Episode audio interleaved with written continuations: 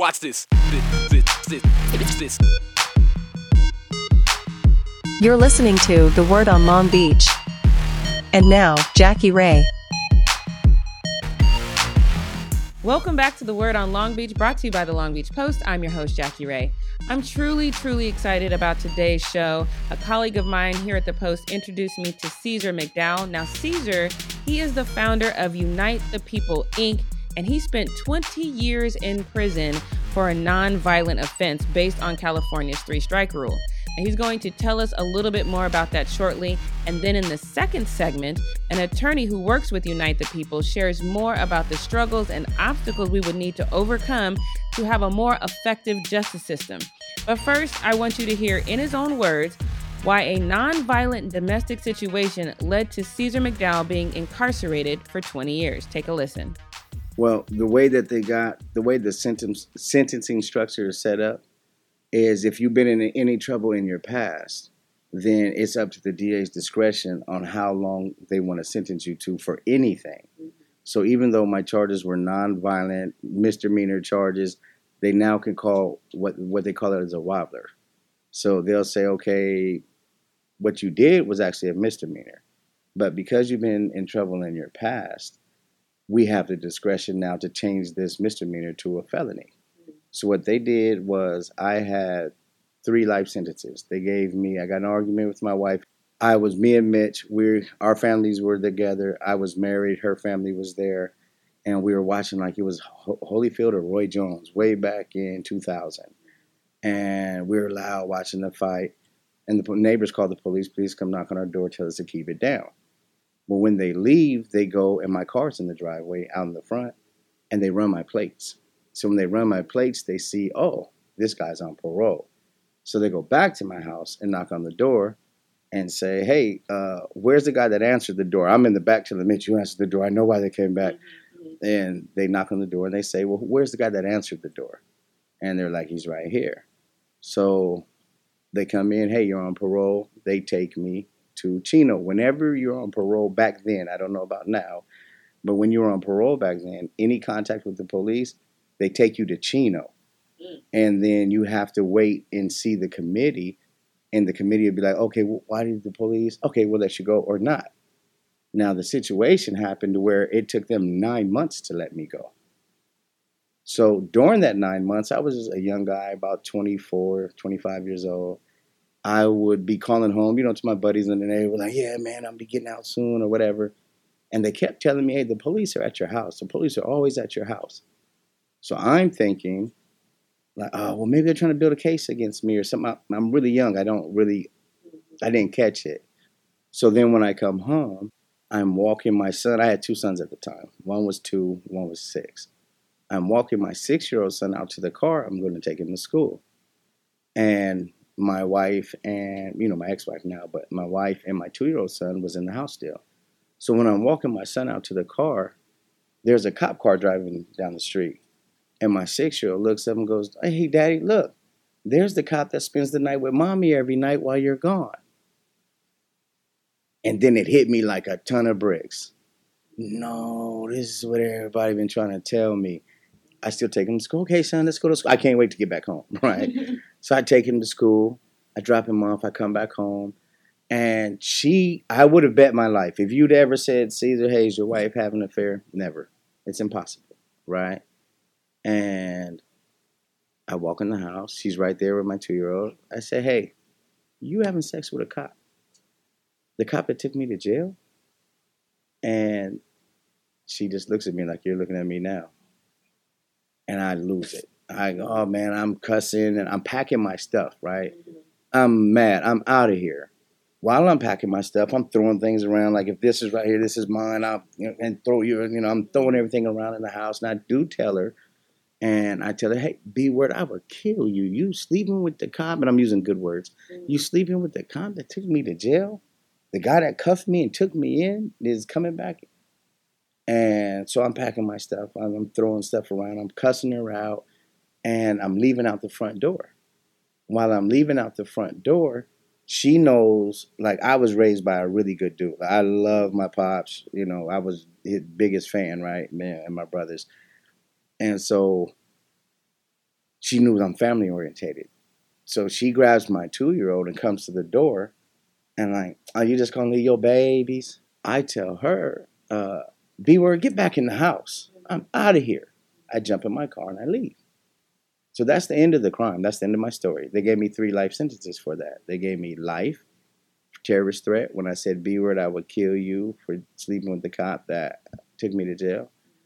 They gave me life for telling her B-word, get back in the house. They called it false imprisonment. Mm. They gave me life for child endangerment, for arguing in front of my two-year-old son. And so out of that, I did twenty years. I did twenty years straight on that. She was on my side, right? But the way that they have the laws, if they ask you what she said at first, the originally, it went different things. I could I could show you a police report where she says, I hate him, hope he gets the electric chair. I could show you a police report that says the initial very first one said, well, all we had was an argument. And, you know, they said, okay, well, what did he say to an argument? And she told him what I said, exactly what I told you. I said, well, were you scared why he said that? Well, of course I was scared. He's throwing stuff around the house. And she didn't understand by law in California, everything that just happened is not a crime until you say, yes, I was scared. Mm-hmm. So now it's out. They call it force or fear.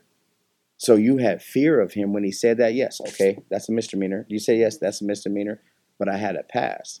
So they gave it to the D A and the, to the D A's discretion. The D A said, yeah, we're going to charge him as felonies and we're going to give him life for all these. So I was sentenced three life sentences. Now, it is worth noting that under California Penal Code Section four twenty-two P C, it is illegal to make criminal threats. There are seven key points to prove that someone is guilty of making those threats. The defendant willfully threatened to unlawfully kill or unlawfully cause great bodily injury or harm to another person. The defendant made the threat orally, in writing, or via electronic communication. The defendant intended that his or her statement be understood as a threat. The threat was so clear, immediate, unconditional, and specific that it communicated to the other person a serious intention and that the immediate prospect that the threat would be carried out. The threat actually caused the other person to be in fear for their own safety or the safety of their family, and the person's fear was reasonable under the circumstances. It's also important to note that under the law, it doesn't matter at all if these are just idle threats that are spoken in anger and the person who says it has no intention of carrying out that threat. It also doesn't matter if the person saying it doesn't have the means or ability to carry out that threat. While Cesar McDowell believes that this law and his wife's involvement with an officer played a part in his lengthy prison sentence, neither were the motivating factor to start the nonprofit. That spark came from an anecdote from his father. My father used to have a saying. He used to have, he used to always say, oh man, let me hold one hundred fifty thousand dollars until I can see further, right? And he would say that as a joke to everybody. And I kind of picked that up. And so I say it all the time. Like, if you're around me, you're like, that's what we're talking about. But it just comes out naturally. So I'd be saying that in prison. I'd be like, man, uh, hey, man, let me hold one hundred fifty thousand dollars so I can see further. Everybody's response, nine and a half out of ten, is going to be, man, if I had one hundred fifty thousand dollars, I wouldn't be in here. Mm. And that's someone's natural response to you because They they had a public defender. They had somebody that don't, and a lot of people don't know, unless you're involved in the system, these public defenders are not on your team. They're an extension of the district attorney's office. They get paid by the same people. They're eating lunch with the same people. And they don't even know it. They're telling their wives and their kids, I'm fighting to come home, but you're done. So now your public defender is going to sell you up the river, tell you like, yeah, yeah, you got to take a hundred-year deal. You know what I mean? So knowing that, seeing these guys and talking with my brother Mitch, you know, he was out here. Like, man, I want to do something to help the people. So we started Unite the People, and we started a Three Strikes initiative. I ran a campaign to change the Three Strikes law in California from my prison cell. Hilarious, right? But, I mean, I literally did, you know, during count times, I'd be sneaking on my phone. But I built our first website on a cell phone in prison, even though, you know, you weren't supposed to have it. They did end up catching it later, but it was already too, you know, I did. Mm-hmm. I built our first WordPress website. I filed all of our articles of incorporation, got everything started with me and my brother, and we just grew it into, but when we first started the organization, when we first put up our first website and our social media, we put out our email on that, right? And one day, I think it was two thousand seventeen, we got like thirty, forty thousand emails within like a sixty-day period. And it was all people from California that needed help. And like a proposition just passed, Proposition fifty-seven just passed. And they said they're going to let all the nonviolent three strikers have a hearing to go home. But C D C R found a loophole, and then they told us, none of you guys are going home, period. Based on what? What was the loophole that they found? When they, when they wrote Proposition fifty-seven, that came from Governor Brown, right? Mm-hmm. And in that Prop fifty-seven, I think on the third page at the bottom, what he says is, we're going to give discretion to C D C R to make sure that they don't let out any violent people so the public doesn't have to worry about, you know, public safety issues with, with violent people mm-hmm. coming out of prison. The problem with Prop fifty-seven is ongoing. In fact, in March of twenty twenty, the San Diego Tribune collected corrections data and found that only twenty percent of all eligible nonviolent offenders had been granted parole. From July of two thousand seventeen, when voters approved the proposition, through twenty twenty, two thousand six hundred three inmates were granted release, while parole was denied to ten thousand three hundred ninety-seven. Inmates being denied release is what gave Unite the People, Incorporated the spark it needed, and it grew from there. We wanted to do something that everybody could afford. And, you know, you had to get a team of lawyers that were advocate lawyers first, not necessarily big money lawyers, and legal team members. I mean, we started off with all volunteers. Then it grew to one person being paid, then two. I remember when we pay, started paying the first person, I was crazy. I was like, man, this is real business. We're going to get the people. We're going to help them, Jack. And then it went to two, three, four. And then now, you know, we have a full staff. We have lawyers. And it's not a big money thing, though. Like people, you guys want to know this, but people in my world, I get messages every day, hey, brother, can I hold some money? And they just don't understand that with what's going on here, there's times that these old lady, older ladies or, you know, people call and they don't have a nickel. But, you know, I am finna die. I want to help my grandson. Can you please help me? So what I'll do is, you know, and I don't say this like I'm some hero or none of that, but I literally lived on soups and tunas for twenty years. So what I'll do is I'll take my paycheck and I'll tell them, give my paycheck to her for her case. And then I literally, I can show you in my house. I got a box of uh, soups and a cabinet of tunas. And I'll just go those thirty days, knock that out. We help that lady. Hopefully it works. You know what I mean? And so that's what we do. So it's not something that's a big money situation, but it's something that helps a lot of people. Now, just before I interviewed Cesar McDowell about Unite the People, Incorporated, rapper, producer, and singer-songwriter Tory Lanez came in to donate fifty thousand dollars to pay off the legal fees for several families who are currently working with the nonprofit. Cesar McDowell says this is a reminder that not only does the work they do require money, educating people about our flawed justice system is vital as well. But educating the people on it is where it starts, because then people can see where they can get involved. And again, I'm a big advocate of donating to organizations. Like now that I know and I see what it takes to run an organization or to keep an organization, you know, open, running, it's it's it, it takes money. And fighting these people cases, none of this is easy. Every every family that came in here today, as you heard probably during the thing, they've been fighting for years. And there's a lot of lawyers out there that will just take your money, and then you can't call them. You can't talk to them. Yeah, Unite the People. They can go to our website, unite the people dot org. There's a donate button there. They could donate if they want to, you know, come into the office. We're five five five East Ocean Boulevard, Suite two oh five, Long Beach, California, nine oh eight oh two. Uh, they could give us a call. They can donate right over the phone at eight eight eight, two four five, nine three nine three. And, but nah, but yeah, they could donate anyway. Some people donate their time. One of the ladies, uh, I, I don't know if I'm saying her name, but one of the ladies that was out there with the tall guy, she comes in and donates her time. She comes in and sits at the desk, answers phones, scans paperwork. And there's a lot of ways that people can get involved. Some people don't have time, so they prefer to donate money.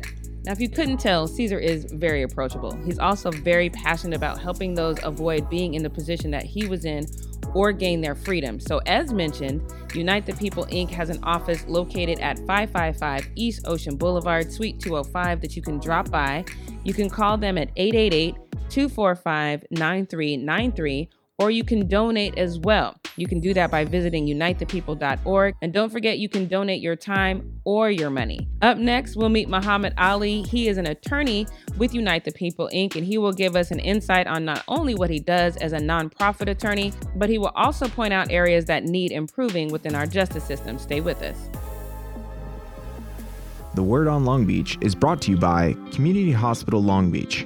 Community Hospital is now open, serving the community since nineteen twenty-four and singularly focused on providing patients with the very best in healthcare services. Community Hospital, restored, reopened, reimagined. And Cambrian Home Care.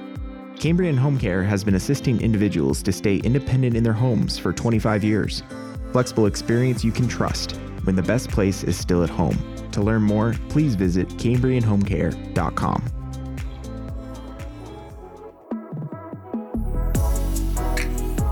Welcome back to The Word on Long Beach, brought to you by the Long Beach Post. Once again, I'm your host, Jackie Ray, and please do not forget that this podcast is here for you. So if there is something happening in your community that you think needs more investigation, or if there's something happening that you think the rest of the community needs to know about, please, please email me at Jackie, which is J A C K I E. So it's Jackie at L B post dot com, or you can D M me on Twitter and Instagram. You just find me at JRay the Fanatic. Now, keeping with our Unite the People theme, I'm excited to introduce you to Mohammed Aly. He's general counsel with a nonprofit who formerly worked with Orange County Poverty Alleviation Coalition. Now, he says he began working with Unite the People because of his desire to help. A lot of reasons why I wanted to join and help people, you know, escape uh, our system of incarceration. Um, some of the people that I now have the privilege of representing uh, are either wrongfully incarcerated or have been given excessive sentences.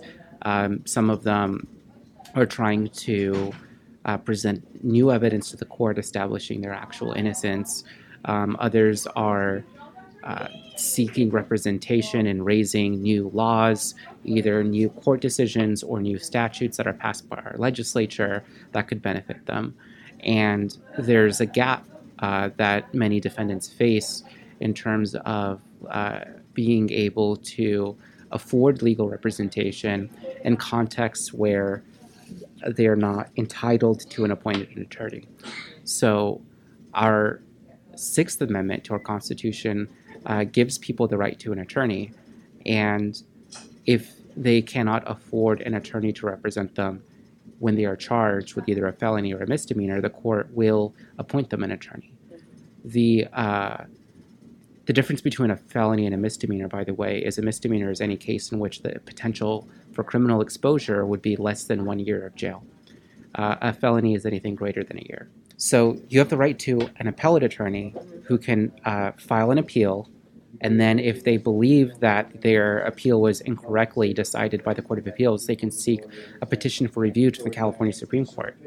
After that, if the California Supreme Court either denies review or uh, affirms the decision, they uh, essentially return uh, the file to the client and the representation is over. From there, you no longer have the right to appointed counsel.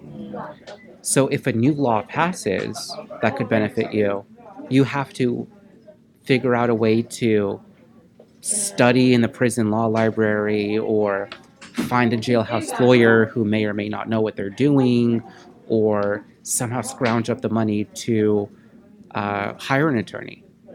And many of the attorneys that represent people at that point charge an amount that leaves people priced out of getting legal representation. Many of my clients are people that uh, are priced out of the legal market, and uh, a lot of them are are seeking legal representation because they know in their heart of hearts that the system failed them and that they're innocent. And and so I have a lot of faith in uh, our clients be- by virtue of the fact that they are looking for legal help, because they do believe uh, that they're Uh, that their rights were violated. How is it? How much do you think it plays in when I just spoke to a woman outside and she said that her son was uh, convicted of armed convicted of robbery, but there was no gun involved. No one was hurt, but he received thirty-four years and then also received a gun enhancement, even though no gun was involved, of ten years. How how much of that do you think is due to being, e- even if you are represented, being underrepresented because you don't have the money for a good attorney? Well, I, I, I don't know the specifics of that particular case, but um, what I do know is that uh, we have a system that has, I believe, as a result of the tough on crime era in the nineties, uh, passed laws that could greatly increase your sentence uh, to the point where you are serving much longer time for the enhancements than you are for the substantive crime. So for a robbery, where a typical sentence is maybe, you know, two years or three years, again, because of the particular way in which the crime is committed, that two or three year sentence could be enhanced to now be a decades long sentence for a robbery. And so we have to uh, think, you know, as a society of, is this really a fair and proportionate punishment to have people that are sentenced for decades? Um, maybe because uh, their uh, conduct or the particular defendant uh, qualifies for one or more sentence enhancements. The thing that you have to consider is that we have these so-called uh, anti-recidivist enhancements, which mean that Uh, for example, if you have a prior serious felony within the past five years, you get an extra, you get an e- extra additional five-year enhancement on top of the charges because you picked up a new case. So instead of thinking, we have not rehabilitated this person, we've not accomplished our goals of rehabilitation, right? And this person is a recidivist, right? And so this person needs additional help, we give them additional jail time. It's backwards. It's completely backwards. Um, so the, the enhancements go, fall under the categories of punishing uh, the particular defendant based on uh, their eligibility for enhancement based on, the, let's say, their prior record, or, or uh, the enhancements pertain to their conduct because of the way, the manner in which the crime was committed. The uh, the conduct enhancements uh, require, I think, uh, significant reform by virtue of the fact that robbery is never excusable. These crimes are not defensible. But we used to believe as a society in proportional punishment. And uh, these enhancements create vastly disproportionate punishment by virtue of the fact that they can become, as I said, they can be, they can become stacked. So the same crime could be enhanced in multiple different ways in in, in, in a manner that is, uh, in an ag- creates an aggregate sentence that is that is vastly disproportional to the conduct. Um, the, the, we, we, we, I think, have a cultural understanding of the coercive nature of, of uh, plea bargains, where ninety percent or more of cases resolve in pleas. The the criminal defense attorney representing a defendant, whether it's appointed counsel or private counsel, has to do the very difficult job of explaining to their client, sometimes a, a completely innocent client, that a prison term that is offered to them, which might include a lengthy prison sentence, avoids a potential exposure when taking into account these enhancements that could be decades long. So because of the potential exposure that you're facing as a result of all of the enhancements that a uh, that a prosecutor can allege, sometimes to avoid that probability of a disastrous, you know, prison term that would essentially end your life, you you plead. And so we have a we have a coercive plea bargaining plea bargaining process as a result of these sentence enhancements. You made a, a good point about, you know, that's not we're not doing a good job rehabilitating.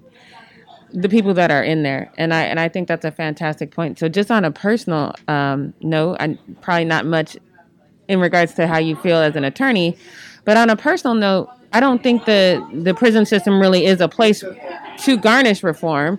How could we fix that? In a perfect world, how would we fix that? Some of the safest countries, some of the most successful countries at reducing their crime rate are the Scandinavian countries. And look at how the prison prisons look in, in that, you know, in that area of the world, um, in countries like Norway. Um, It it really is geared towards rehabilitation, both in the the severity of the punishment, the, the length of the prison terms, but also in the way that their uh, their jail system, their prison system, you know, respects an individual's humanity. And our our system does anything but that. The reforms that have allowed people to reintegrate into society, again, that is something that we've started to see the seeds of. Uh, You know, the, the, those reforms being instituted, but we need more of. One example would be, um, I believe last year, uh, Governor Newsom signed a bill that would allow people that participate in fire camp potentially get jobs as firefighters. I mean, we have a system where we um, have essentially, and a lot of activists, including myself, uh, make this claim. We haven't really abolished slavery in this country. The the the the the thirteenth Amendment has a pretty big loophole that allows slavery to continue as long as there are people that are imprisoned. And so companies, I mean, major companies, Fortune five hundred companies, their profits are driven by their ability to use free labor, to use prison labor, to use slave labor. This doesn't help anyone. It doesn't help the ordinary people that are put out of jobs. And it doesn't help the people that are put into this system that's starting to feel a lot less motivated by rehabilitation and safety and starting to feel more like a system that requires and needs to perpetuate a population that we can continue to enslave in this country. So removing the profit motive of keep keeping people incarcerated requires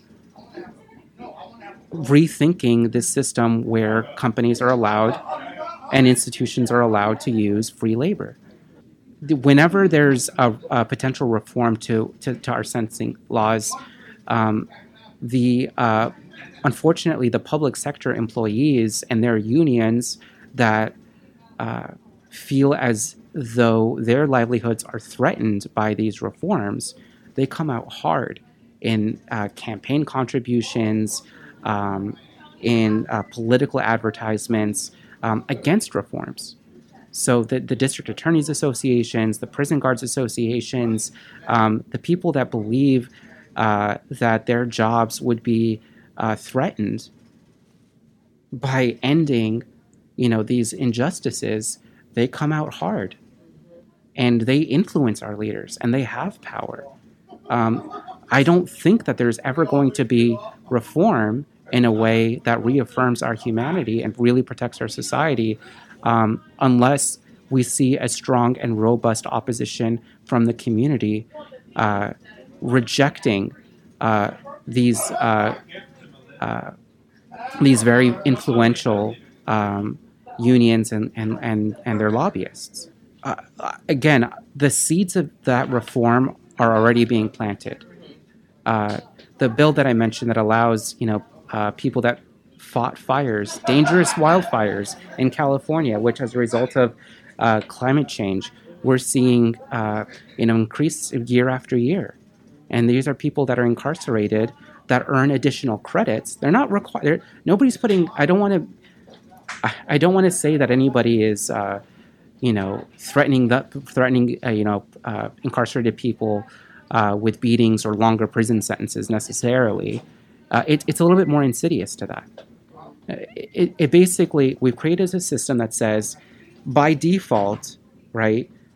Your maybe uh, your robbery or your whatever, you know, serious, you know, uh, prison-eligible sentence is, right, which used to only carry, you know, a sentence of a couple of years, can be enhanced to be a decades-long sentence.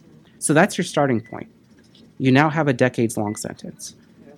If you want to just sit there and not participate in any sort of rehabilitative programming, or if you reject work assignments, or you just want to continue serving your sentence, you're serving that sentence based on, um, you know, based on, uh, you know, the, the penal code, right?